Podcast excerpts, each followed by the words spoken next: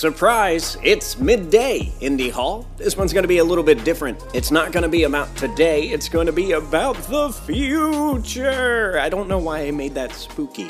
Tomorrow, very importantly, I would like to invite you to a very special show and tell. We've got a guest joining us. Her name is Gretchen McCulloch. She is an incredible linguist. She wrote a great book. It's called Because Internet. Later in the day, from 3 until 5 p.m., Indy Hall is having a very important community town hall. We're going to talk about where we are right now and where we are headed in the future. I don't know why I keep doing that.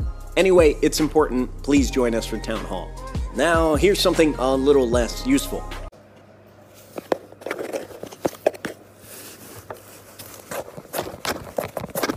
All right, now take care of yourself and take care of each other. Take care of your communities.